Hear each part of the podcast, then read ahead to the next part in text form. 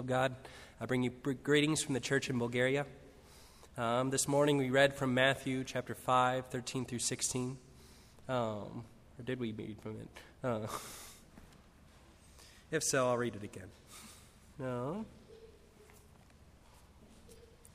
You are the salt of the earth, but if salt has lost its taste, how shall its saltiness be restored? It is no longer good for anything except to be thrown out and trampled under people's feet. You are the light of the world. A city set on a hill cannot be hidden, nor do people light a lamp and put it under a basket, but on a stand, and it gives light to all in the house. In the same way, let your light shine before others, so that they may see your good works and give glory to your Father who is in heaven. This passage comes from the Sermon on the Mount, in which Jesus teaches his disciples how to live in the kingdom of heaven. In this sermon, teaches, Jesus teaches us how, the true intent of the Old Testament law and how he has come not to abolish anything written in it, but to fulfill it through his life, death, and resurrection. Right before this passage, we find the Beatitudes.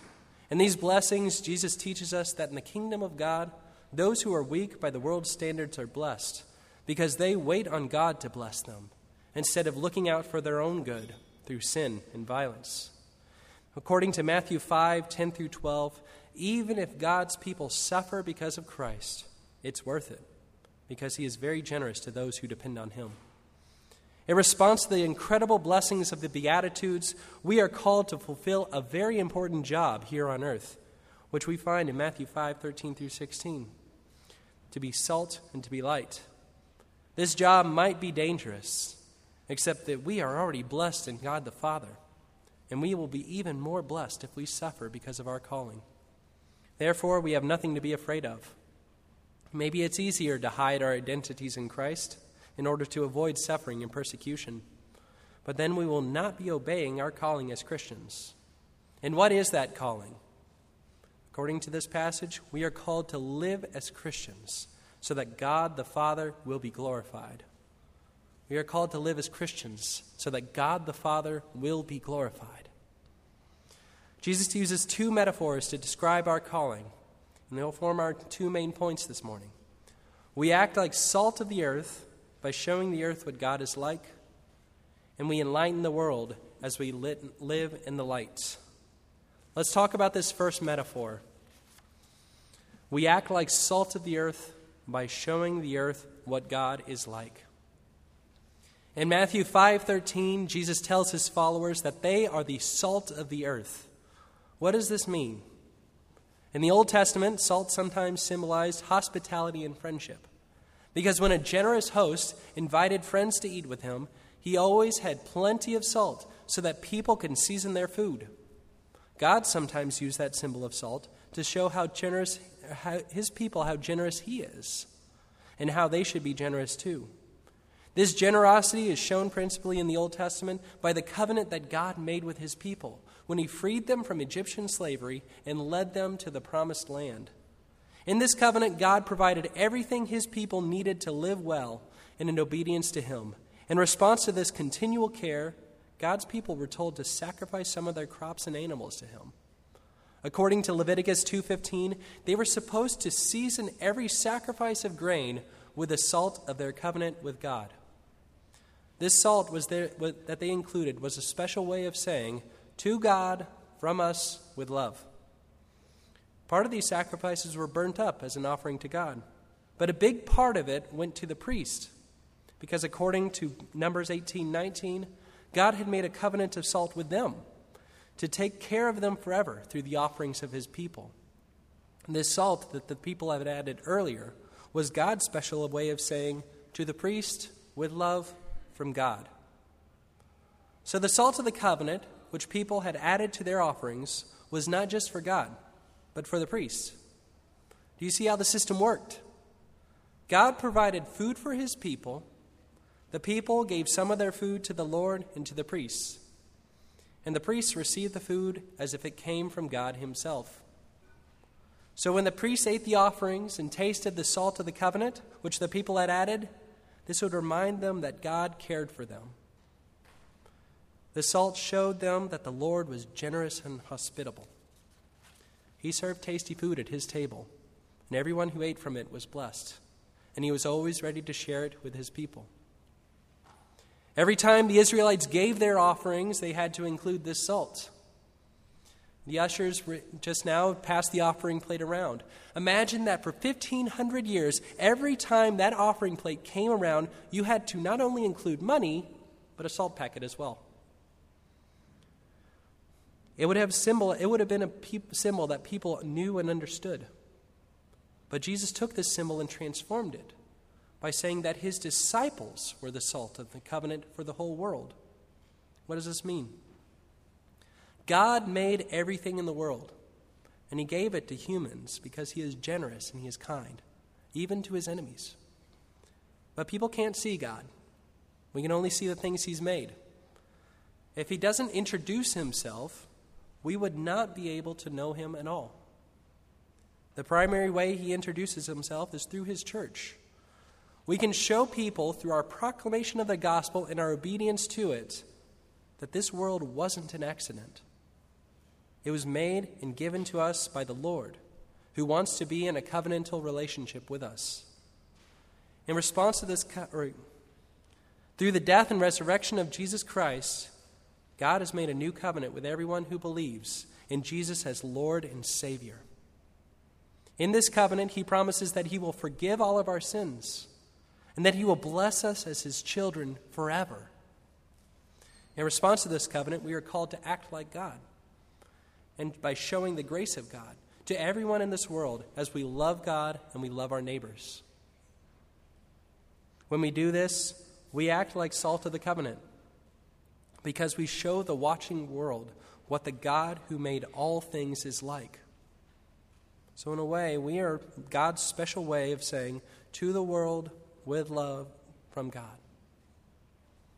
There will be people who see the way how we live and hear the message that we proclaim and will taste the salt of the covenant and they will want to eat at the table of our generous Lord. They will repent and believe the gospel. And this is a glorious thing. And our Father who is in heaven will be glorified through their grateful worship. There will also be people who will taste the salt, and they will reject the generosity of our Lord. They want the gifts of God, but they also want to continue living in rebellion against them. And if we are faithful to our calling as salt of the covenant, then there will be no excuse for them for continued rebellion. And this is grievous. But even so, God will receive glory if he has to judge them. Either way, through obedience to the gospel or through rejection of it, the Lord will receive glory if we are faithful to our calling. Jesus says in Matthew 5:13 that if the salt loses its flavor, it becomes useless. Only good to be thrown out of the window. How is it possible for salt to lose its saltiness? If we don't obey Christ and we live as if we don't have any relationship to the Father, we will not present the character of our God to the world, and we will be as useless as unsalted salt. No one will see the true God through us, and he will not be glorified through us. And if the church is cold, distant, mean, and useless, then people will think that the God of the church is cold, distant, mean, and useless. If that happens, we are acting like unsalted salt of the covenant, which means we are useless. Imagine this a man prepares a delicious banquet with all sorts of wonderful food. But while he's making the food, his servant switches out a bowl of salt with sand, which gets added to the food. When the guests arrive, they are impressed by how good the food looks. But when they taste it, it is flavorless and gritty. What will the guests think of their host? They will think either he is a terrible cook or he is mocking them. Most likely, they will decline a second invitation to their home, to his house. And if we don't live out our calling as the salt of the world and make it difficult for people to see how kind, gracious, patient, and loving the Lord is, we are like that servant putting sand in the food of the Lord our God. The world will see, taste the sin and hypocrisy of the church without tasting the Lord's goodness. What will people th- th- think of the Lord when they taste such disgusting food? They will think he is a bland and ugly God who is unworthy of worship. Church, let this never be the case. Our Lord is a good cook. But if we have been, not been obedient to the Lord's command, what can we do? What will happen if, for example, we commit a scandalous sin or we do something awful? And what will happen if everyone sees our sin and mocks God and His church because of it? Will we immediately be tossed down onto the streets with no hope of restoration? Remember that covenant that we talked about earlier? That we have with God through Jesus Christ? God didn't make this covenant because we were righteous and worthy of God's love, but because Christ Jesus was worthy and he was completely righteous. We have a relationship with God because of his grace, and it continues because of his grace. God is always ready to forgive us when we repent and believe in him, as we said early in our confession of sin. We can't be the salt of the covenant by hiding our sins and pretending to be perfect. That's what useless sand does. God would not receive glory from that. We act like the salt of the covenant, the salt of the earth, by loving our God and loving our neighbors, and by repenting when we fail to love. We don't lose our saltiness every time we sin. In fact, our saltiness is shown by our willingness to repent and believe the gospel when we sin against God and others. But we don't only act like salt of the earth. Jesus continues and teaches us that we enlighten the world as we live in the light. In Matthew 5:14, Jesus changes the metaphor and says that we are the light of the world. What does this mean?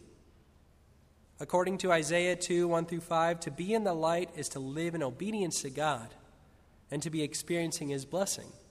Whereas according to Deuteronomy 28 28, those who are disobedient to God experience darkness and suffer God's curse. The problem is that all humans have been disobedient to God. And so everyone is stumbling around in the dark, looking for hope in things that cannot save them. But God promised in Isaiah 9 that He Himself will shine in the darkness to save His people from their sin. He started to do this in Matthew chapter 4, 16 through 7. I'll read, 17. I'll read it for us. The people dwelling in darkness have seen a great light, and for those dwelling in the region of shadow and death, on them a light has dawned. And from that time, Jesus began to preach, saying, Repent for the kingdom of heaven is at hand. In this verse, Matthew tells us that Jesus himself is the light which shines for people who are in the darkness of sin. He shone in the darkness by preaching the gospel of the kingdom of heaven. And if we believe in that gospel and become disciples of Christ, he tells us in our passage this morning that we will shine with the light of Christ through our good works. One good work we do as Christians is evangelism. Let's talk about this for a second. I hardly know of a single Christian who reckons himself an effective evangelist. If Matthew 5:14 is true, and our light cannot be hidden, why, is it, why does it feel like it's so hard to shine through evangelism? Is the problem that we are not smart enough, clever enough, or cool enough to be good evangelists? If we always said all the right words, always used the right methods, and had the answers to every question, would we save everyone we knew? Could we shine brighter if we invested all of our church budget on an aggressive marketing campaign?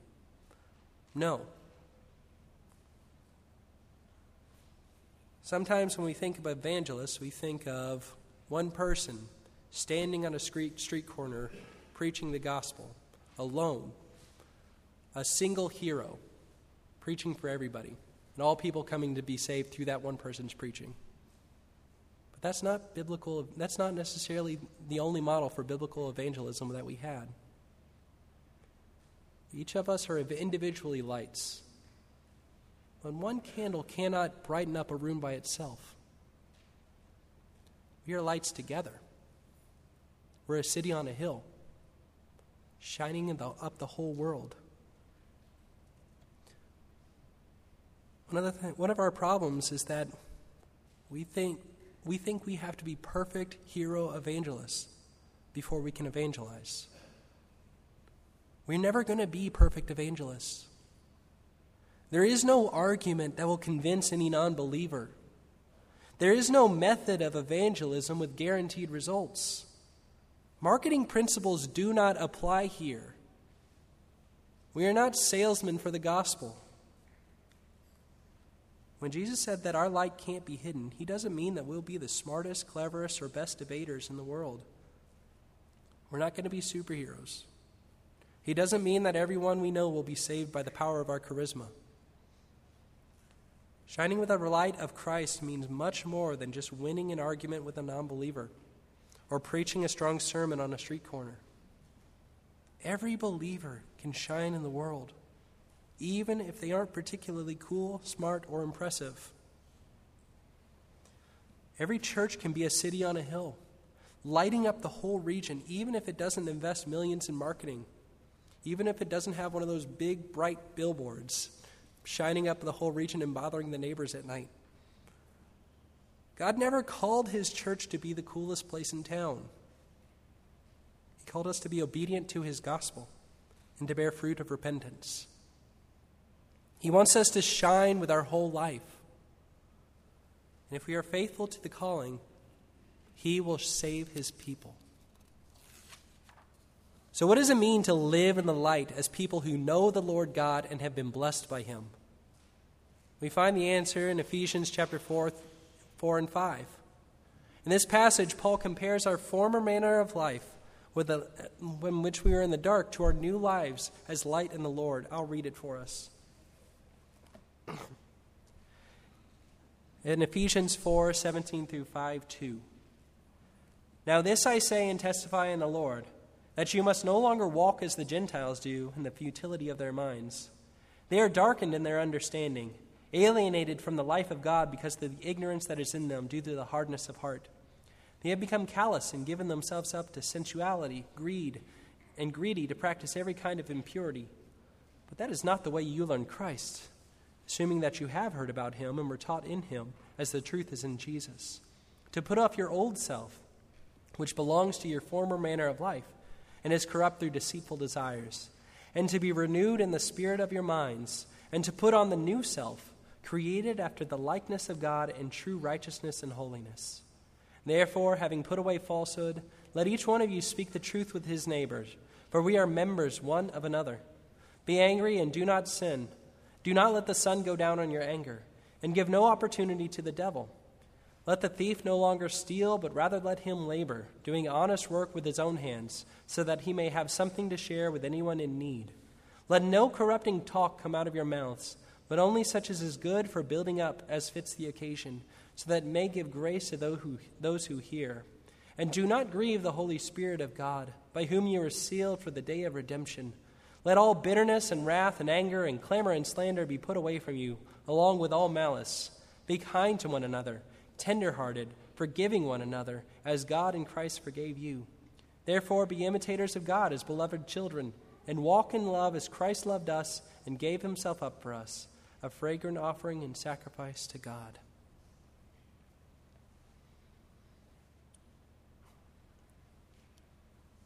That's not behaving like um,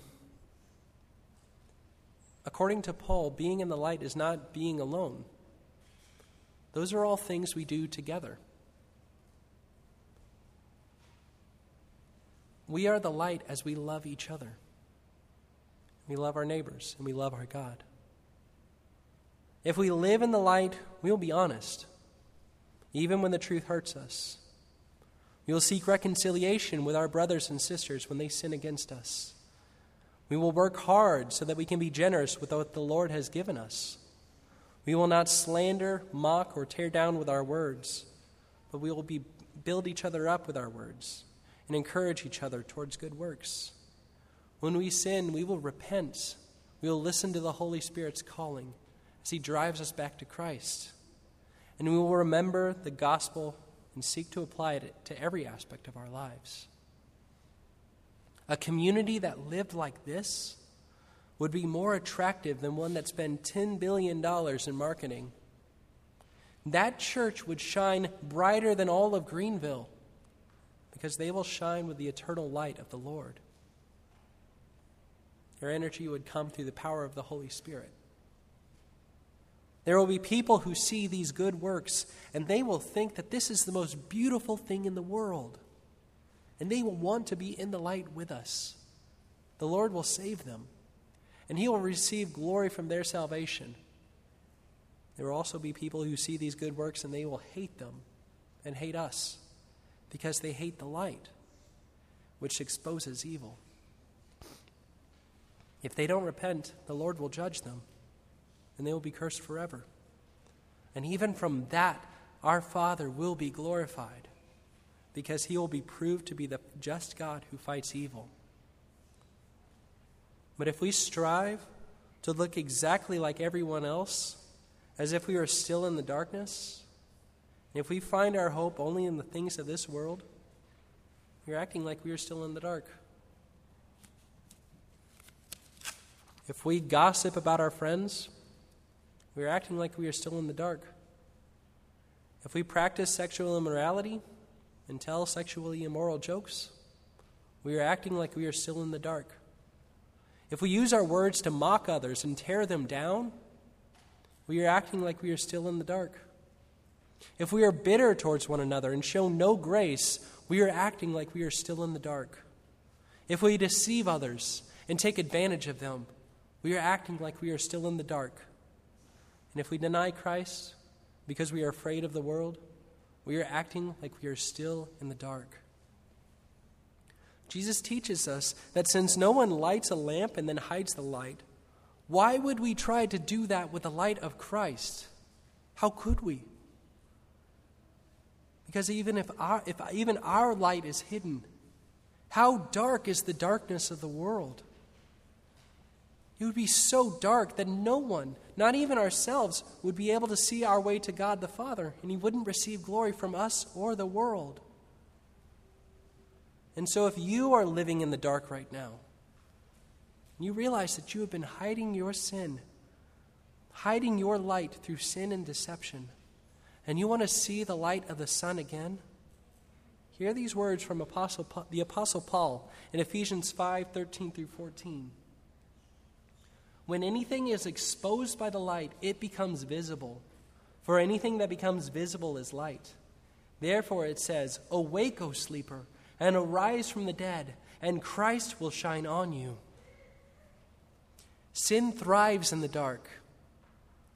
But if you confess your sins and believe the gospel, the light of Christ will invade your light, and it will drive out the darkness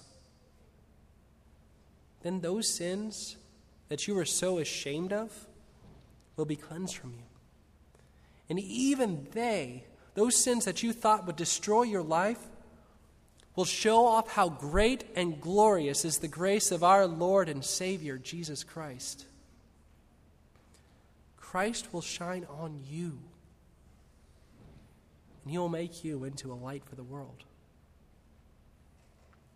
In conclusion, God didn't save his church so that we can hide in our closets until we die and go to heaven. That way of living would require no faith. It's easy to say that we believe in the gospel if our gospel doesn't require anything from us. But when God saved his church, he gave her an important mission. We are called to live in the world in a completely different way from the world in order to show the world what God is like and lead people to repentance and faith. That way of living requires faith. And if we live this way, we might lose our social standing. We might not get the jobs we want. We might not get the money we want. We might be persecuted. We might even be killed. Our response to these trials will show us whether or not we actually believe in the, that the gospel is more precious than anything in this world. And when we strive to live in this way and fail, the gospel can, will remind us that, his, that the grace of our Lord is greater than any sin we can commit and will lead us back to God. This morning we spoke of two metaphors that Jesus used to describe our lives as a Christian community. We act like salt of the earth by showing the earth what God is like, and we enlighten the world as we live in the light. And if we do this, we will achieve our, calling, our goal in this world. That goal is that we are called to live as Christians so that God the Father will be glorified. If we preserve in our calling, persevere in our calling, one day we will see the true city on the hill, the city that God is building, the city that shines for the whole world with the light of the Lord Himself. Revelation 21 and 22 describe this city. I'll read from Revelation 21. Then came one of the seven angels who had the seven bowls full of the last seven, the seven last plagues, and spoke to me, saying, Come, I will show you the bride, the wife of the Lamb.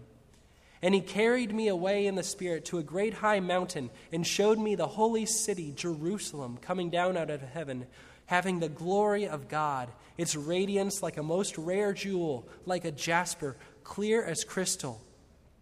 From 22, verse 22. And I saw no temple in the city, for its temple is the Lord God the Almighty and the Lamb. And the city had no need of sun or moon to shine on it, for the glory of God gives it light, and its lamp is the Lamb. By its light will the nations walk, and the kings of the earth will bring their glory into it, and its gate will never be shut by day, and there will be no night there. They will bring into it the glory and the honor of the nations, but nothing unclean will ever enter it nor anyone who does what is detestable or false, but only those who are written in the Lamb's book of life. If, you are writ- if your name is written in the Lamb's book of life, if you belong to God, you will be welcomed into that city. And that sh- city will shine forever. So let's not lose our saltiness this morning. Let's not hide our light. We can persevere in this calling because Christ Jesus himself preserves us by his grace. And he shines upon us. Let's pray. Father, thank you for sending your Son. Thank you for sending him to shine in our darkness, to preach the gospel for your kingdom, of your kingdom to live for us, to die for us, to rise again for us, and to call us to be a part of your church. Lord, I pray that you would send us your Holy Spirit, that you would empower us to live according to the calling that you have called us, to live in obedience to this gospel, to live in obedience to your Son. Lord, please give us courage to live in obedience even when the world hates us. Please persevere us to the end. And please allow us to step foot in your holy city when it descends on the world. Lord, we want to dwell in your presence forever. We pray these things in Jesus' name. Amen.